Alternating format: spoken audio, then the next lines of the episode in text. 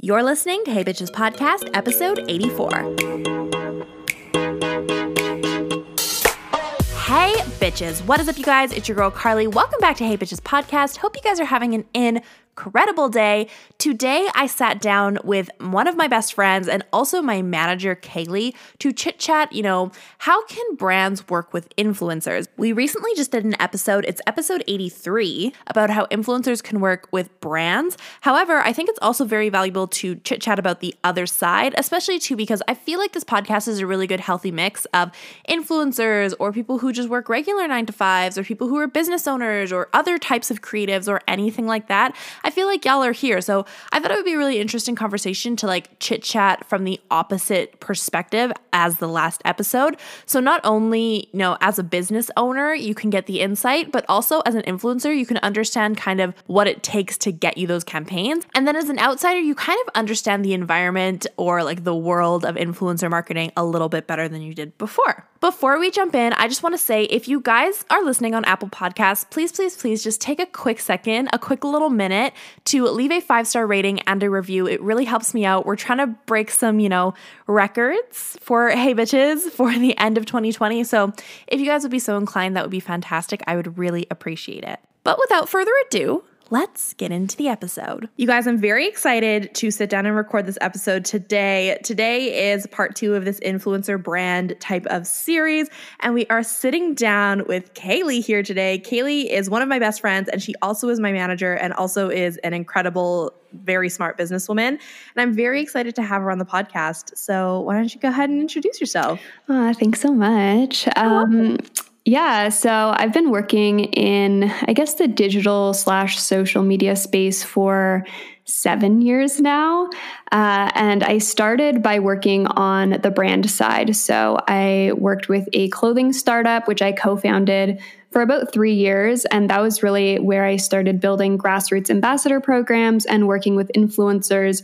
And again, this was like five years ago. So the whole space was completely different. And I didn't even really know that it was influencer marketing at the time, what we were doing. Um, but that's kind of where my experience started was on the brand side and building these programs and learning that actually influencers and micro influencers can have a huge impact on brands ROI and can actually drive sales for brands as well as awareness and things like Instagram followers. Like there's so many different KPIs that influencers can really successfully produce for brands in partnerships. And so I learned all of that from being on the brand side when I first started in this industry. Once I left that company, which was a few years ago now, I started freelancing and I didn't really know what my next steps were going to be, but I started getting approached from other brands who had seen the work that I had done with my previous startup, the work that I had done creating these ambassador programs and working with micro influencers. And they basically approached me and asked me to replicate those same programs for their brands. And this was mostly e commerce brands uh, in beauty, in skincare, in fashion, mostly product based brands. I started freelancing in that space, recreating these programs, and we would now call these micro influencer campaigns, mostly gifting campaigns. Again, this was a few years ago, so a lot has changed since then, but that's kind of where more of my experience started coming in. And when I really immersed myself in the influencer industry, I learned just how vast this world is because it's growing so quickly and there's so many content creators and so many startup brands that want to be working in this space um, and building these relationships and collaborations. I realized that there was a lot of misinformation and miseducation and just like lack of knowledge in what performs well, how to build relationships best, because the industry is changing so quickly and people can blow up overnight on TikTok and there's all these different platforms, and most brands just can't keep up with it all. So I really dove headfirst um, into understanding the industry on all sides, both as a you know, from the brand side, um, from a content creator perspective, and a micro influencer myself, and then um, from a talent agency and like manager perspective. So, about a little over a year ago, I launched uh, my talent agency where we now not only run brand campaigns and build those relationships for brand clients, but also have a roster um, of influencers that we manage both exclusively and non exclusively and uh, basically come in and help educate influencers, take over kind of that business side, help negotiate contracts, um, and help them like really understand the business piece to what they're doing. So basically, all of that to say that I've had my hand in many pots of the industry from many different perspectives. And that's kind of how I've gotten to the place where I am now. And that leads us to this conversation. I love that. I love Kaylee. Like the one thing I love about interviewing Kaylee all of the time is that I could be like, Kaylee, introduce yourself, or Kaylee, tell us about this thing. And she always has such a good answer. Like that was the most beautiful tell us about yourself like I have ever just podcasting heard. things. just podcast things. Like Kaylee, yeah, also runs a podcast. It's crazy because we've been friends for coming up on two years now. And I feel like we literally do all the things, like all of the things. And also, it feels like I've known you way longer. I know. It's That's so also crazy. like freaking crazy. It's literally crazy that we've only been friends for not even a full two years. but as you guys probably have heard, the reason I brought Kaylee on this podcast is she is so knowledgeable in literally all of the topics that we are going to talk about today. And I really wanted to do an opposite perspective to the most recent episode in this like little series where we talked about how to work with brands as an influencer. So, you know, pitching and when to get an agent and XYZ. But I know a lot of you guys are also business owners. You guys just aren't influencers. And it is a little bit different, I think, on the brand side than it is on the influencer side, even though I think the bare bones are kind of similar. There's just a lot of other things that you have to consider as a brand, and I wanted to talk about it today. So for me, I kind of wanted to break it down, Kaylee, into you know what a gifted partnership looks like, what a paid partnership looks like, how brands even find influencers to work with and then kind of all your your other little tips and tricks. I think my questions will come to me as we continue to chit chat about it. But totally. let's start with how brands can find influencers when they're starting to think about wanting to you know execute campaigns and work with influencers and not just rely on their e-commerce marketing or their like traditional streams of marketing like you know a facebook ad or an instagram story ad or something like that. They want to start working with influencers. Mm-hmm. yeah so i mean there's a ton of great tools out there and platforms that are built to connect brands and influencers but the downside to a lot of these platforms is they're really expensive. So RIP people now. yeah. So for small business owners and, you know, smaller brands that likely don't want to spend five to ten thousand dollars on just a platform that they can, you know, search for influencers.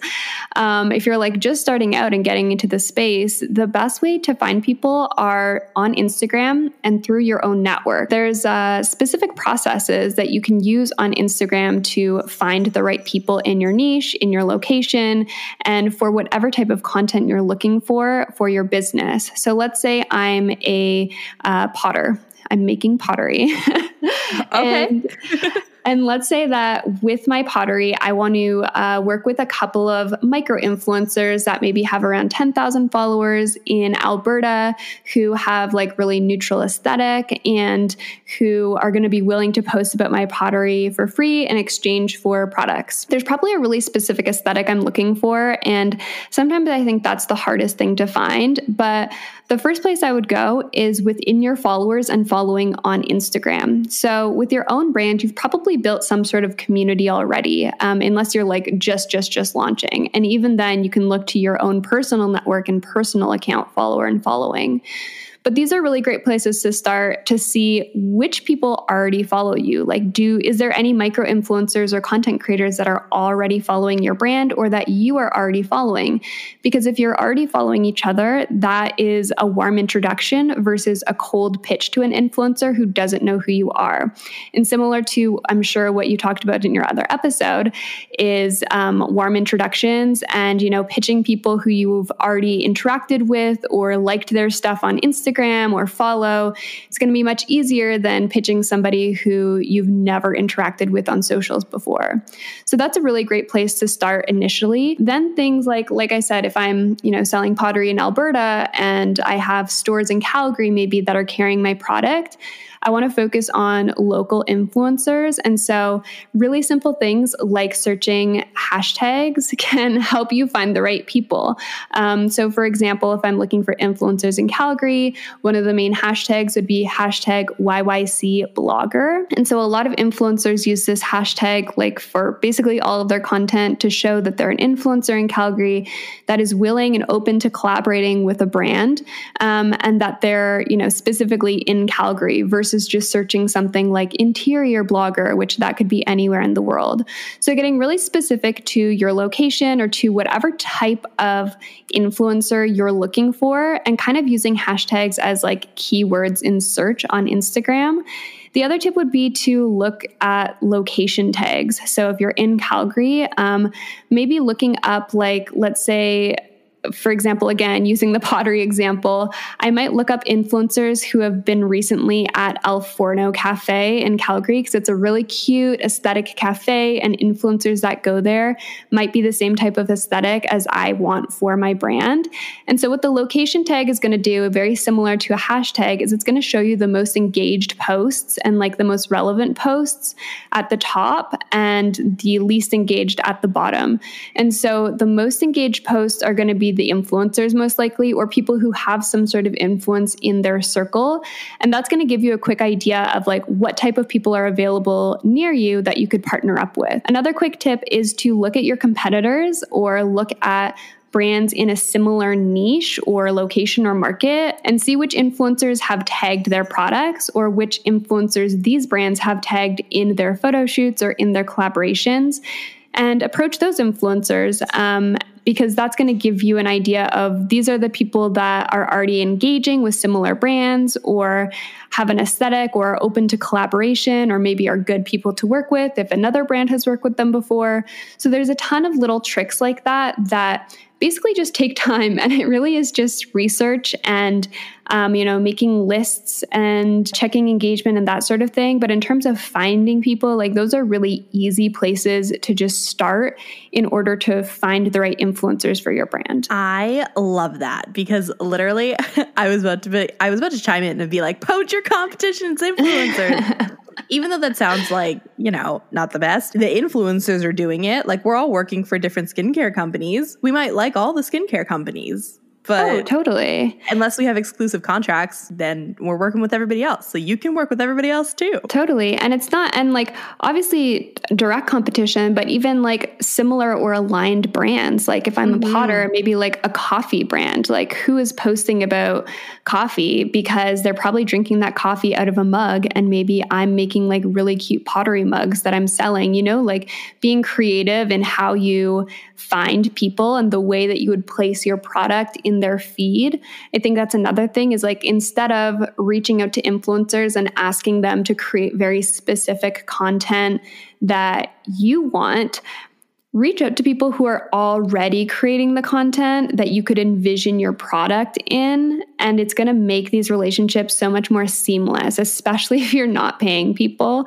Um, because if they're already posting, you know, every morning that they're drinking a chai latte, well, now they can really naturally integrate that mug into those Instagram stories and tag you um, because that's something that they post about every day, anyways. So, from a brand perspective, really being mindful of the type of content these influencers are posting, building those relationships and getting to know influencers the same way that you would expect them to get to know you and your brand. I love that. Something else I wanted to say too is that you don't always have to immediately pitch an influencer when you follow them or find them. You can literally do the same thing that we would do with a brand where it's just like engage with them for a little bit reply to their stories, like their posts. Like it, it doesn't always have to be a hundred percent transactional relationship where you're like, okay, I found my influencer and now I'm going to pitch them. Obviously, if you have like a, a timeline or a deadline or anything like that, you can do that too. But I know there's so many brands who I've worked with on, you know,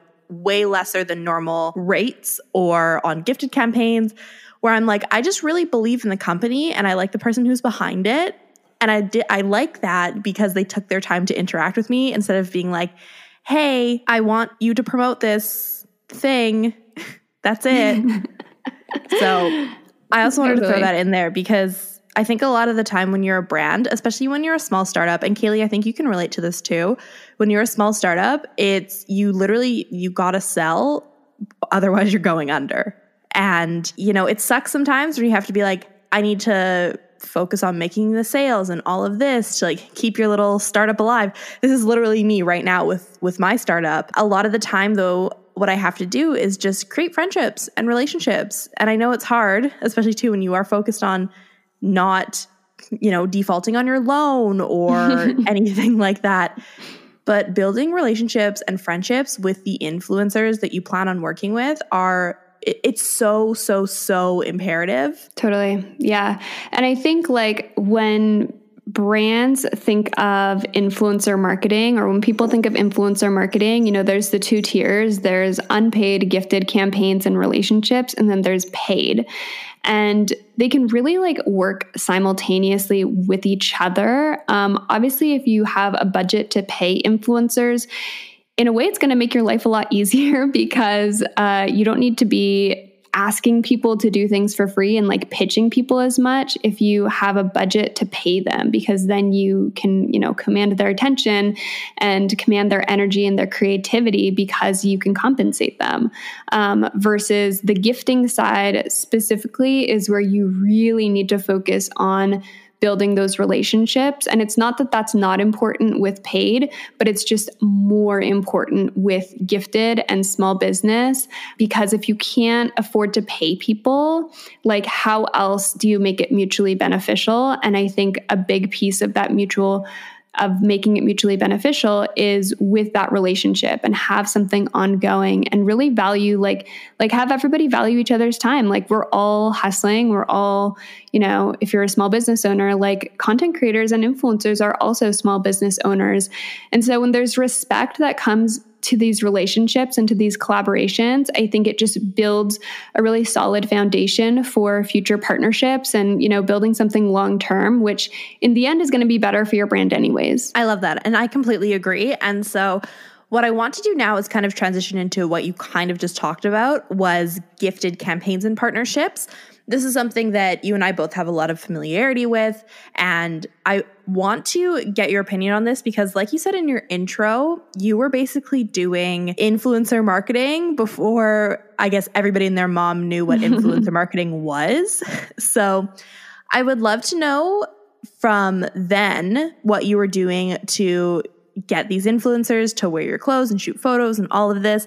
And also from your experience now working with influencers like me and all the other people who are on the roster for the agency in their gifted partnerships. And then also talk about on the brand side, you know, how do you approach with a gifted partnership? best practices, that kind of stuff? Yeah. So I'll say like a lot has changed in the past five to seven years because mm-hmm. when I mm-hmm. look back at how we first started building these ambassador and influencer programs five to seven years ago, it was incredibly easy in the sense that we could literally put something out on our Instagram page or on our website and say, hey, we're looking for content creators or influencers, and people would apply to basically get stuff gifted to them. Like it wasn't even a paid program. People were just so eager for experience and eager to work with brands and um, micro influencers were a little bit less common as well. So the space was less saturated. Versus now, I think the industry has evolved so much that brands and influencers are starting to recognize that there's a lot of value in micro influencer marketing and that actually just doing gifted things is for the most part not worth people's time on the creative side. Um, and also just like i think harder to get people to say yes to because there's so much more budget from bigger brands and more brands that are spending money on influencer marketing and so when you divide between gifting and paid, it's typically like the new up and coming influencers that are doing gifting campaigns and not always like the top tier quality. Um, not to say that micro influencers don't produce really great quality, but generally, micro influencers who are producing really great quality and have a super engaged community are at the point where they can now charge brands. Um, and so it's harder to gift and to run gifting campaigns because you're generally ending up with quote unquote influencers who maybe don't actually have that much influence or maybe aren't great to work with and they're not getting a ton of brand deals. And so that's why they're happy to accept something gifted. And so, from a brand perspective, you have to be, I would say, more picky now than you did maybe five years ago uh, because there's so many more influencers to choose from and so many more content creators and really like diving deep into engagement and analyt- analytics and the type of content and you know all of these pieces to see is it really actually worth us to gift them something? Or is it just you know a drop in a bucket like it's not going to do anything? Gifted campaigns are most successful when you're working with a large amount of influencers. I mean like generally like minimum 20 to 50 influencers micro influencers for you to see like any sort of impact on a gifted campaign. And gifting campaigns generally are going to like create a lot of content, but not necessarily the reach that you might want to see because you are again working with micro influencers. Versus when you're able to pay, you can get both the content and the reach that you desire because you're able to afford larger influencers or, you know, more talented or skilled or more creative people. When we look at gifting campaigns for, I guess, like from a talent side, like for you, Carly, um, my role in that is basically to be a bit of a reality check of like, okay, like, do you actually have time to do this if it's not paid? Is it worth your time and energy if it's not paid? Do you want to post an ad for something that's not paid when you're already posting all these other ads? But then ultimately leaving it up to the influencer to decide whether or not they want that because if it's gifted, like obviously the talent agency is not taking any percentage from that. We don't make any money from that. And the influencer is not making any money from it. So, what I would say is like, influencers typically are being more picky now with what they are taking on gifted and it has to be something that really aligns with their brand is super like a value to them or that the guidelines are very lax in that they can post however they want to. And it's treated more as like traditional PR versus a quote unquote influencer campaign. Um, but we try to leave that up to like individual influencers to choose if they want to do that. Because, for example, if it's a gifted laptop case campaign, a laptop case is not that expensive. It's not super high value, but let's say there's a micro influencer with 5,000 followers who actually happens to need a new laptop case this month and they were going to buy one anyways and now they just need to tag it on stories for a free laptop case. Well see that's a perfect fit. They're probably going to say yes to that gifted because it aligns it makes sense with the timing they need it they were going to buy it anyways versus you know all these other gifting requests that we that we receive that you receive carly um, it really is like a timing and personal thing. And so from a brand perspective you really have to think about how can I create enough value with what I'm gifting influencers that they're going to be excited to post about it or how do I make sure that I'm reaching out to people that this super aligns with that I know that they're going to be happy just to receive something gifted, they don't need it paid. There's a ton of things and questions that go into it, but that's kind of like the basic answer, I guess. Yeah, I and I completely agree and I love everything that you just said, especially because I mean, like you said, especially going into holidays, like I am slammed. Me and Kaylee have like weekly meetings every second week, and this week we were like what is happening our brain is like melting out of our ears. So right now, for me personally, right now is not a good time for me to accept gifted campaigns. I have so many other campaigns that currently take priority. And so I think that's also something too that small businesses need to think about. Mm-hmm. As much as mm-hmm. it sucks and you want to like get your product to sell like during big big times like this like Black Friday, um holidays, you know, Christmas in July, those kinds of things, you also have to remember that this is the one of the busiest times for all of us for mm-hmm. e-commerce, for traditional brands, for influencers, for regular people with regular jobs. Like this is one of the busiest times for all of us. And so, like Kaylee and I talked about earlier too, the better relationships that you build, the more likely you're you'll able you'll be able to get a yes from an influencer during one of their super super super busy times on a gifted campaign alone.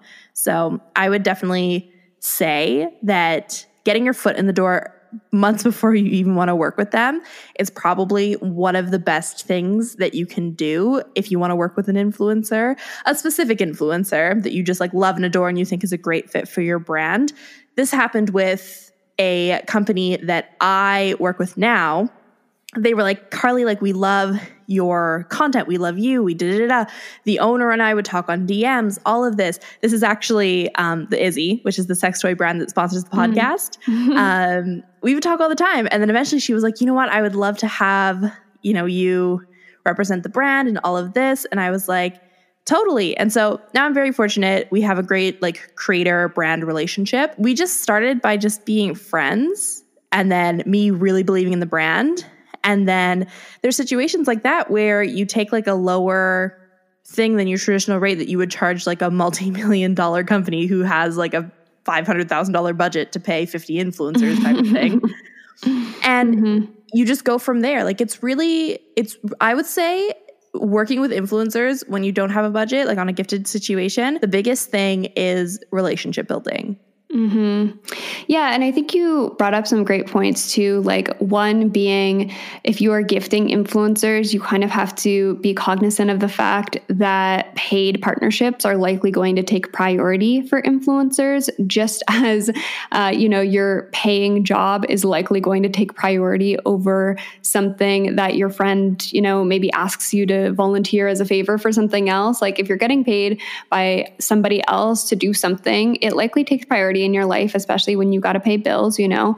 And so um, that's something to keep in mind. And also to keep in mind that, like, the higher the budget, generally, the more creative energy and time and effort an influencer is going to put into something. And so, even if you're acknowledging, like, hey, I can't afford to pay your full rates, but I can afford to pay you maybe like a hundred dollars um, for stories and i want to gift you all this product and blah blah blah and if you really like convey that respect and that value and like acknowledge you know that they are worthy and valuable in some way to your brand, that's going to help build those relationships, I think, and kind of bring that symbiosis.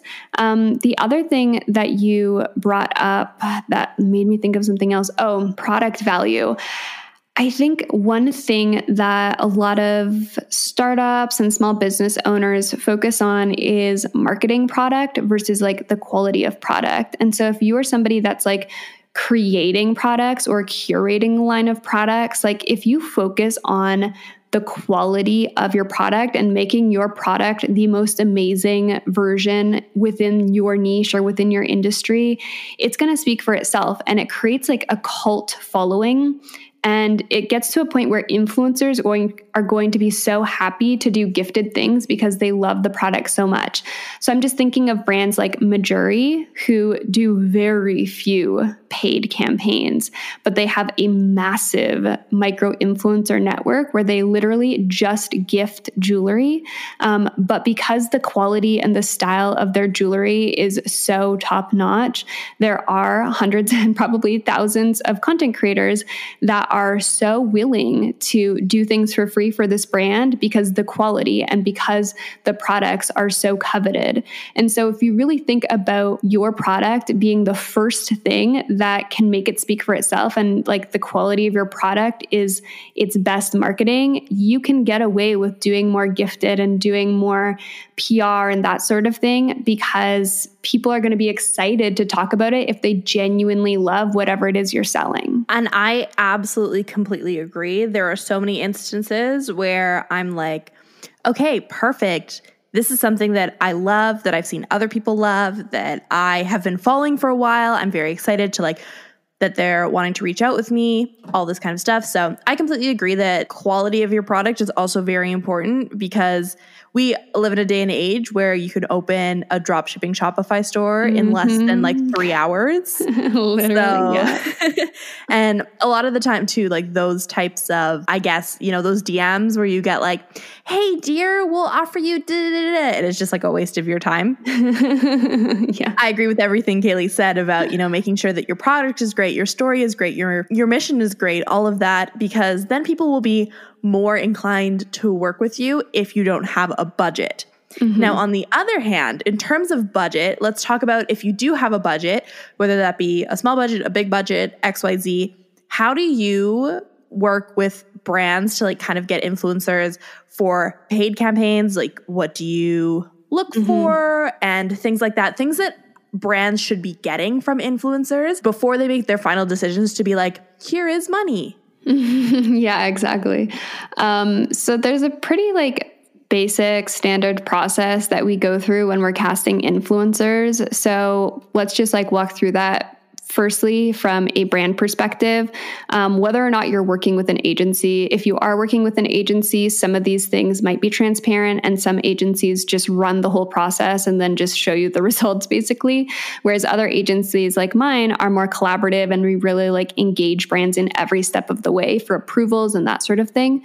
So the first thing that we do is come up with the concept for the campaign. So whether it's a new product launch or um, a specific like holiday sale or whatever it is, just coming up with the concept and the mood board, the key messaging, those types of things, really figuring out what you want this campaign to achieve. And some brands are not working on a campaign basis. They're working more like one offs or long term ambassadors, in which case they might not have like specific campaign messaging that they've created, but they really treat each individual relationship uh, kind of more custom, like you would with like your relationship with Izzy Carly. Mm-hmm. So there's kind of two approaches. I would say the campaign route is more common for brands. And once brands like see some success with campaigns, they typically then want to take like influencers in house and create more robust programs and do things more long term. Um, but just like speaking from a campaign perspective, so we create what we want this campaign to look like. What are the objectives? What's the reach we want? What are our, you know all of these quote unquote KPIs? And then we basically go out and find the influencers we want to work with. So if you're a brand that might be going through that Instagram process we talked about earlier and kind of making a list of people that you think would be a good fit. From an agency perspective, we put it out to our micro influencer network, which is around 700 now, I think, um, and basically let people kind of apply to be a part of campaigns. And then we also do hand picking and like searching externally and putting out to other talent agencies, um, describing what we're looking for. So generally, brands will have a set of requirements, um, whether that's okay, we want to work with minimum 10,000 followers so that they have a swipe up. We want to make sure that their engagement rate is a minimum 3%, that they also have X, Y, and Z, that they're located in Canada, like whatever you're looking for, creating those requirements, putting out those castings things. And then we basically have a list of people that are interested or that we think could be a good fit. From there, we are going to basically reach out and ask their rates or get a better idea of insights if we need those things, if we don't already have them. And then we're taking that to the brand, we're reviewing with the brand, we're kind of pitching on behalf of all of these influencers in the list and saying, this is why we think Carly would be a really great fit. She talks about this, her audience is engaged on this, and basically going through that process with brands so that they have the final say on who they want to work with.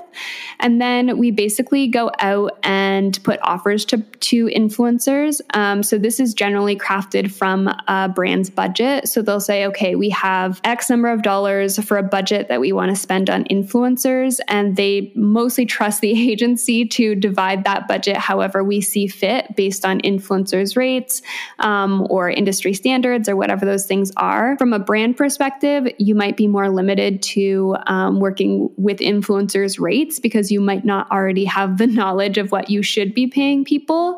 And so that's another approach. Again, like getting influencers' rates and negotiating with them directly based on your budget. Then it's basically, you know, shipping out the product, confirming influencers, um, running through campaign briefs or sending them contracts, whatever that looks like, executing the campaign, and then reporting on all of the analytics uh, that are produced when influencers publish. So that's basically from start to finish. Incredible. So, something that I want to also get your opinion on is I think a lot of the time when you are a startup brand, like I mentioned before, and you, you know, are like, I need to see the sales coming in. I need to do XYZ. And, you know, if I don't sell, then, you know, all of these reasons.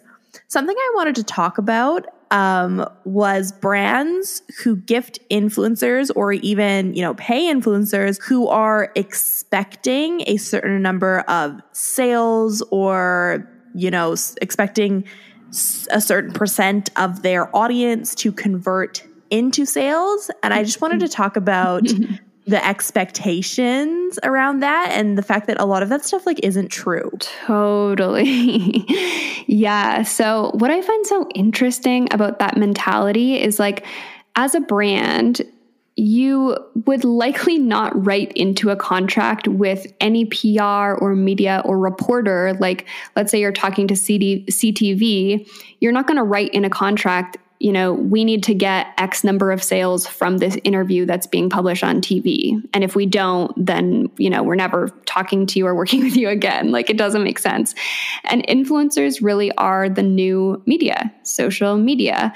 And so we need to be viewing it and treating it the same we would from that like perspective of they're building brand awareness, they're helping drive traffic, they're making their audience more educated on your brand, on your products, um, on your messaging, all of these things, but they're not salespeople, right? And so mm-hmm. when a brand is gifting a product or even paying an influencer, um, you really shouldn't expect or ever have an influencer guarantee certain sales driven to your brand, especially on a one time campaign, because influencers are simply introducing your brand and your product to their audience.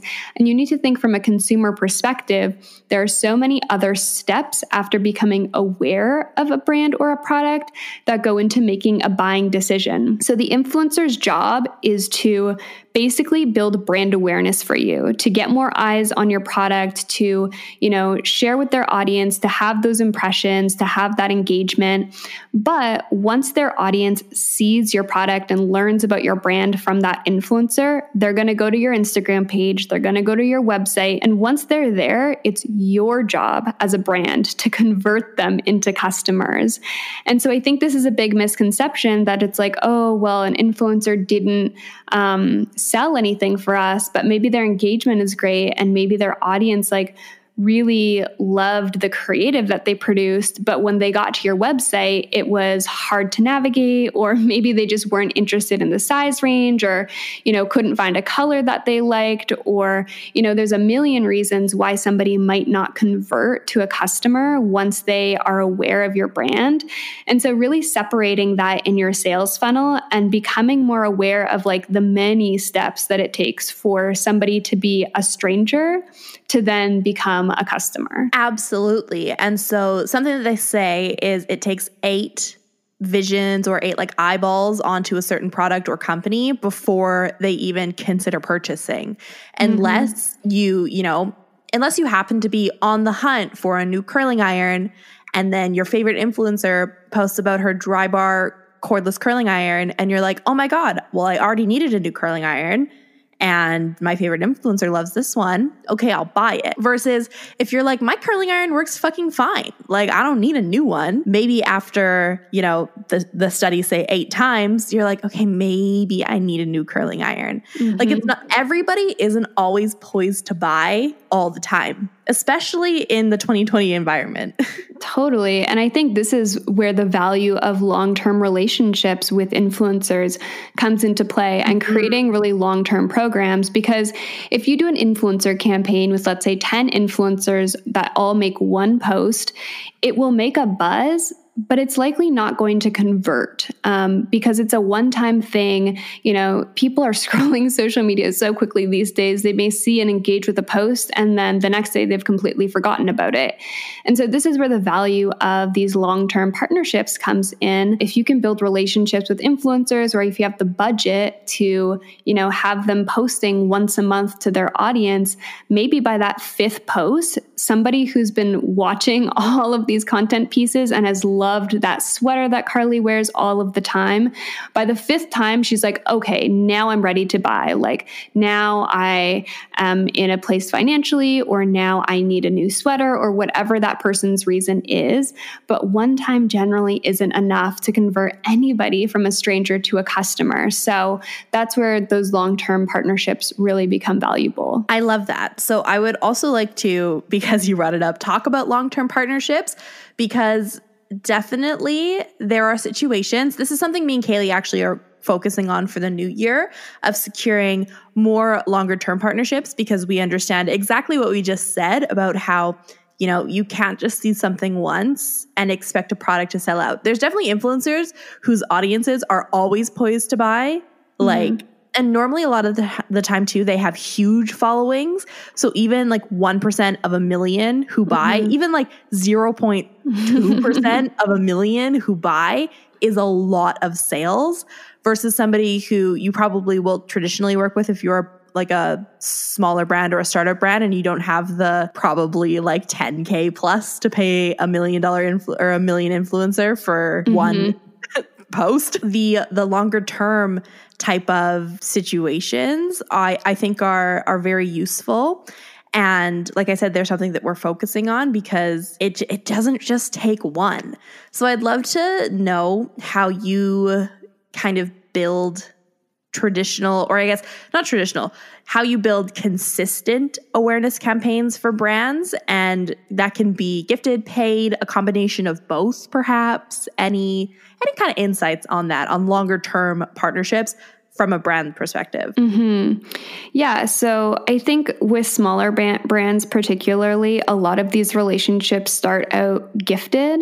Um, but something that I like to kind of make brands more aware of is that when you're gifting influencers, you're likely going to get a better response if you actually don't uh, require specific deliverables. So, for example, if you're gifting like a new perfume, um, if you're requiring people to post in feed with this new p- perfume that you've sent them, a lot of people are probably going to say no because they're like, oh, that's, you know, that's a big piece of my of my account to post in feed for something that i'm not getting paid for. Like that's a significant commitment uh, versus if you know you say well you can post stories you can post a reel you can post however you want to post organically that's going to make sense to you and your audience. More people are probably likely to likely to say yes because it's a a, lower commitment, and B, they then get the creativity on their end to kind of make the partnership what they want it to, that's going to perform best for their audience. So I think brands are really hesitant to start relationships uh, without giving specific messaging or like without requiring specific things because they want to see that ROI. But if you're thinking long term in terms of building relationships with influencers, I think one of the best things you can do is just like gift things without requiring specific deliverables because it's going to get influencers the chance to, you know, use your product, uh, love the product, become like loyal fans or customers before you're then requiring them to do specific things in a gifted or paid campaign. They're going to be more likely to say yes because they've already tried the product, they know they love it, blah, blah, blah. I know, I completely agree on that. Something that I wanted to say too is I feel like gifting a lot of the time, like you think you're just to give them something and they're never to post about it, which absolutely happens. Like there's definitely situations where influencers will get your product. Maybe they don't like it. Maybe they just don't have time. Like their reason is their reason, but they'll never post about it. And mm-hmm. at the end of the day, that's fine. But also, I'm thinking about all of the PR that I receive with no obligations. I I tr- typically I think do like three to five stories of PR that I got. And that's three to five stories that, you know, this brand didn't have to pay for. I accepted mm-hmm. the gifting. I didn't have to do the story. I just did it because I wanted to and I wanted to share. And Mm-hmm. I think mm-hmm. that that is best case scenario for. And it comes across as more authentic that way too. So if brands are starting relationships in that way, then you're able to A, see who genuinely loves the product and is willing to post about it. And then B, go back with a paid strategy for long term relationships of those people that initially did post or did have positive feedback or that you are building a relationship with. So starting in a very like informal way like that, like a seeded gifting campaign and always like, you know, anticipating that a small percentage are going to ghost or not post, even when you have set deliverables, even when people agree to things, when it's a gifted campaign, there's always a group of people that either ghost or don't post. Um, and so if you're going into it with that understanding that it's going to help you weed out those people and help you find the best influencers to then like build those long term relationships with, I think that's going to be the most successful strategy for you. I absolutely agree agree on that. And it obviously sucks. Like I said, like it sucks when you're sending out this product that if someone bought it, you would make money, but you're literally at a loss sending out influencer product because you're not like, they're not buying the product. You're just giving it to them. It can suck when people don't post. But at the end of the day, like Kaylee said, it's just weeding out the people who genuinely like your brand that let's hope you know three six nine months from then you have a budget that you suddenly come into. Then you can leverage the relationship that you have with these influencers who genuinely love your stuff to make better content or more content and get in front of their probably larger audience that they've grown in the time to create a better I guess, brand influencer experience or campaign that's beneficial for both of you guys. Totally. Incredible. So, my last thing I kind of want to chit chat about I don't know if you have a lot of experience with this on your side currently, but I would love to know a little bit about brand growth independent of influencers. I know this this episode is literally about influencers, mm-hmm. but I'd mm-hmm. like to know do you have any kind of insights on traditional marketing strategies like ads mm-hmm. or campaigns or anything? Do you do stuff like that now? Because I know you manage a bunch of other a million projects all yeah, the time. literally like a million things. So I'd love to get some insight on that. Yeah. Um, I mean, shout out to Nikki because I feel like if I was starting a consumer brand right now, I would hire someone like her to Absolutely. run my Facebook ad strategy because I think a lot of brands, you know, test the waters with things like Facebook ads and influencer marketing and they don't go fully into it because they spend let's say a couple hundred dollars and they don't see the result that they want or they send out a few gifted products and they don't see the result that they want and so they give up on it. And so what I would say is like working with experts in the space, um, either on a consulting basis so that you can learn from them and understand how to implement their strategies, or in like a full fledged, like I'm going to hire this person to run that for my brand, is probably like what I would do in order to be growing because there's so many things I don't know. And I know when you're a startup founder, you are basically trying to teach yourself everything because you are the only person doing everything. And so, as much knowledge as I could get on all of those pieces, because things like Facebook ad strategies, like, again, this was five years ago, so might be outdated now, but I think like our maybe third highest source of revenue is from uh, like retargeting ads. So people who had come to the website and you know added something to their cart and then left. Like they just kind of didn't end up purchasing or whatever.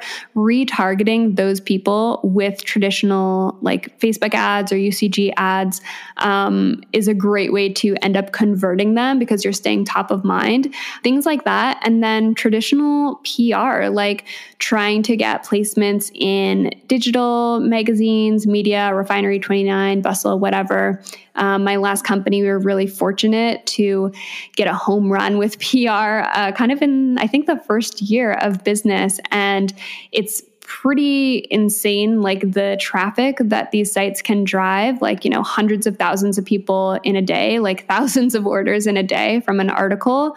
So trying to build relationships with journalists with reporters with writers not just with influencers um, and really trying to tell your story in a way that is going to be media friendly can end up paying you in the long run. Um, but again, it's it's a bit of luck and timing and finding the right person who wants to write a story about something related to what you're doing. And if they're looking for a story and you have that story, you know, like so many of these things are like the right time, right place. But if you are setting yourself up and in a position um, to be that right time, right place, then the results can be really impactful. I love that you mentioned traditional PR because this is something I talk to you about all of the time. so I would love for you to dive into that really quickly. Um, I know there's, like you said, a bajillion projects that you're working on.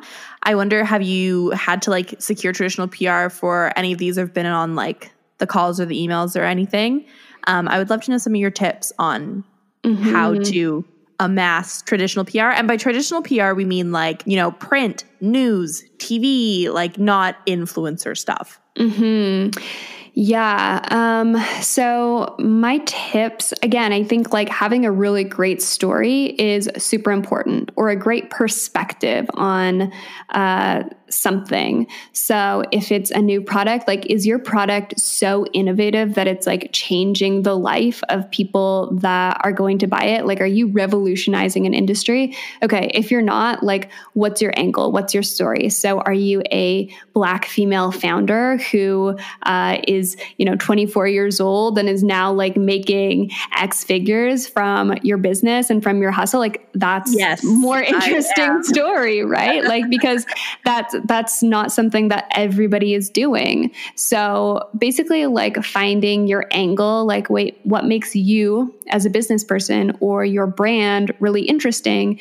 And then finding the right outlets who align with that story and the right um, writers and reporters and editors who already write about those things. And also like following them on socials. Like when I got featured in Huffington Post last year uh, mm-hmm. for, you know, basically talking about influencer marketing, it was because the writer for that piece and I have become like friends on Instagram and have followed each other and shared tips with each other in the past. And she's also a writer for a few different outlets. So that was again um, an example of building relationships. And I never pitched her on anything. Like I didn't only build that relationship for her contacts. It was because I genuinely was like interested in her content, in learning from her. So if you're interested in traditional PR, like getting placements somewhere, finding those contacts, following them on socials, whether it's Twitter. I know Twitter is really great for PR. I don't use Twitter, but Instagram too can be useful.